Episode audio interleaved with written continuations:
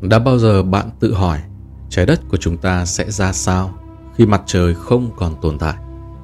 Lẽ dĩ nhiên là mặt trời sẽ không biến mất. Vật chất và năng lượng không tự nhiên mà biến đi.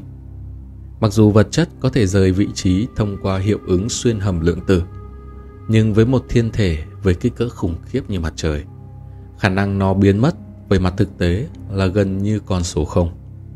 Nhưng chúng ta cứ thử đặt ra giả thiết đó xem điều gì sẽ xảy ra.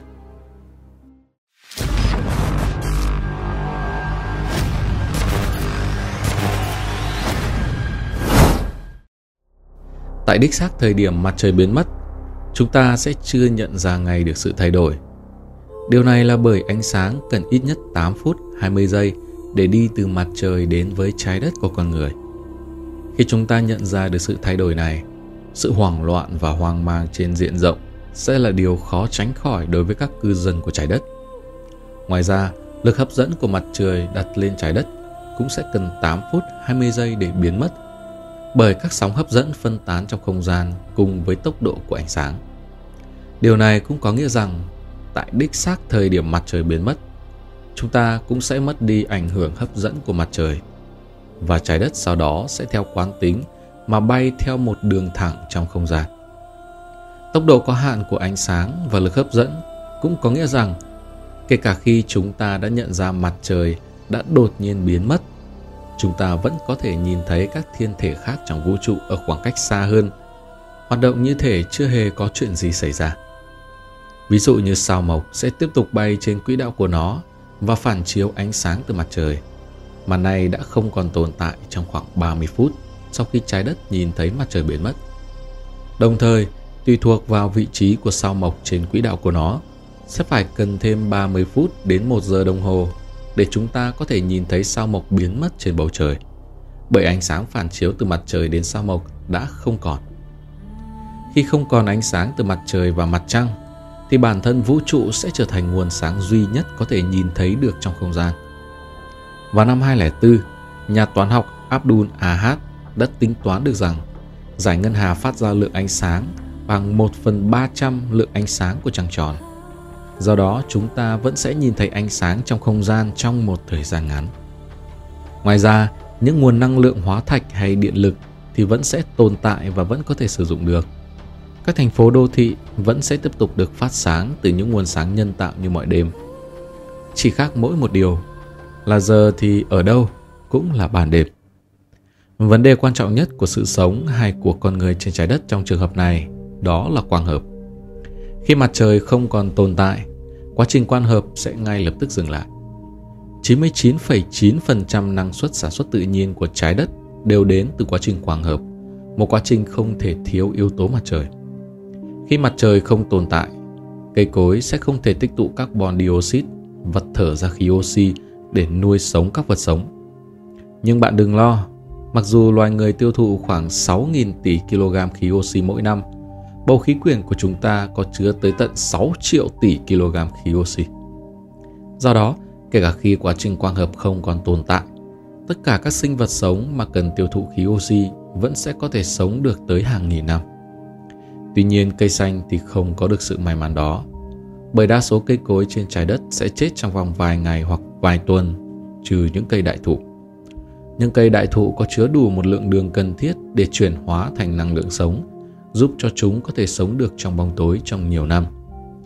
Vấn đề của chúng lại là trái đất sẽ sớm trở nên vô cùng lạnh trong một tương lai gần. Nước và nhựa cây bên trong những cây đại thụ này sẽ đông đá và điều này sẽ giết chết chúng thay vì chết vì đói.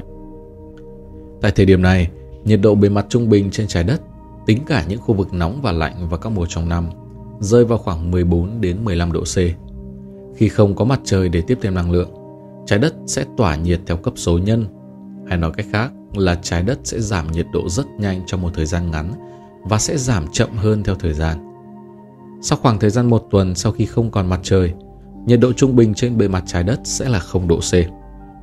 Tất nhiên, nhiệt độ như vậy cũng không có gì là quá to tát đối với một số nơi trên trái đất và chúng ta sẽ tạm ổn trong vài tháng. Nhưng sau khoảng một năm, nhiệt độ trung bình bề mặt trái đất sẽ là âm 73 độ C. Cách tốt nhất để sống sót là con người sẽ phải di cư sang các khu vực địa nhiệt như Iceland, hay Yellowstone. Những khu vực này sẽ là những khu vực an toàn duy nhất còn lại cho sự sống con người sau khi mặt trời biến mất. Gần như toàn bộ các sinh vật sống trên trái đất phải sống dựa trên năng lượng bên ngoài trái đất, đó là mặt trời. Tuy nhiên, bản thân trái đất cũng sản xuất ra nhiệt của riêng nó. Ngay cả khi trôi lơ lửng giữa không gian lạnh lẽo đến hàng tỷ năm, trái đất vẫn khá ấm dưới lớp vỏ bề mặt. 20% của lượng nhiệt này được sinh ra khi trái đất được hình thành, khi các khối thiên thạch được nghiền chặt vào nhau ở trung tâm và áp lực này đã biến các khối đá thành chất lỏng, hay nói cách khác là tan chảy. 80% còn lại của nhiệt năng ở trung tâm trái đất đến từ việc phân rã của các nguyên tố phóng xạ, giúp sản xuất lượng nhiệt năng cần thiết để giữ lõi trái đất ở nhiệt độ 5.000 độ C. Bất kỳ ai mà không hề tìm được một chỗ trú ngụ ở một trong số những đặc khu có nhiệt độ ấm hay ở những cộng đồng dưới mặt đất mà được giữ nhiệt bằng nhiên liệu nguyên tử, họ sẽ chết trong vòng một năm kể từ ngày mặt trời biến mất. Trong vòng 10 đến 20 năm kế tiếp, sương mù sẽ phủ kín trái đất. Không khí sẽ hóa lạnh đến mức khí ga cấu thành không khí sẽ cô đặc hoặc sẽ tạo thành mây và kết tủa. Đầu tiên là thành mưa, sau đó là thành tuyết khi mà nhiệt độ ngày càng giảm. Từ 1 đến 3 năm sau khi mặt trời biến mất, toàn bộ các đại dương trên trái đất đều sẽ bị phủ kín bởi băng. Vì tính chất của băng là nhẹ hơn nước, băng sẽ nổi lên trên bề mặt nước và đồng thời băng cũng là một vật cách nhiệt vô cùng hiệu quả. Điều này có nghĩa rằng trong vòng hàng tỷ năm sau khi mặt trời biến mất, nước lỏng vẫn có thể tồn tại sâu trong lòng đại dương, được bảo vệ và cách nhiệt bởi một lớp băng dày tới hàng dặm ở trên và giữ ấm bởi những lỗ thông hơi nhiệt ở dưới đáy đại dương. Những lỗ thông hơi nhiệt này liên tục phun ra nước trong tình trạng được siêu gia nhiệt bởi lòng trái đất. Và điều này sẽ còn tiếp tục trong một thời gian rất dài trên trái đất, kể cả khi có mặt trời hay không có mặt trời. Thay vì trở nên một tảng băng cực đại lạnh lẽo, các loại vi khuẩn đang sống xung quanh các lỗ thông hơi thủy nhiệt đó vẫn sẽ tiếp tục sống bình thường. Chúng sống sâu trong lòng đại dương, tách biệt hẳn với ánh sáng mặt trời. Chúng tạo ra năng lượng không phải bằng quang hợp, mà là bằng hóa hợp, tức là quá trình chuyển đổi nhiệt, khí metan và lưu huỳnh thành chất hữu cơ cần thiết. Sau đó, chúng sẽ bị ăn bởi các loài sò và run ống, và chất thải của các loài này sẽ đưa các khoáng chất trở về với các lỗ thông hơi thủy nhiệt qua đó tạo nên một vòng lọc độc lập đối với mặt trời. Những sinh vật trái đất này sẽ là những sinh vật sống sót được khi mặt trời biến mất. Thật thú vị vì biết rằng khi mà trái đất bay lơ lửng một mình giữa không gian mà không có mặt trời, sự sống trên trái đất vẫn sẽ tồn tại. Thay vì trở thành một khối băng trơ trọi và lạnh lẽo, trái đất sẽ trở thành một phi thuyền chở những hành khách sống với một nguồn địa nhiệt đủ để duy trì sự sống đến hàng tỷ năm. Nếu một ngày mặt trời biến mất, trái đất sẽ theo quán tính bay đi trong không gian theo một đường thẳng với vận tốc 30 km h giây. Và sau một tỷ năm, nó sẽ đi được quãng đường 900 triệu tỷ km, tương đương với 100.000 năm ánh sáng. Một chuyến đi sẽ đưa trái đất qua cả giải ngân hà, vượt qua hàng ngàn những ngôi sao khác. Và biết đâu đến một lúc nào đó, trái đất sẽ rơi vào quỹ đạo xung quanh một ngôi sao nào đó. Băng sẽ tan chảy và các vi khuẩn trên trái đất sẽ lại một lần nữa hồi sinh con người. Ý kiến của các bạn thế nào về một thế giới toàn bóng đêm với một chuyến du hành thực thụ trong không gian? Hãy cho chúng mình biết ở phía bên dưới phần bình luận. Còn bây giờ, xin chào và chúc các bạn có một buổi trưa vui vẻ.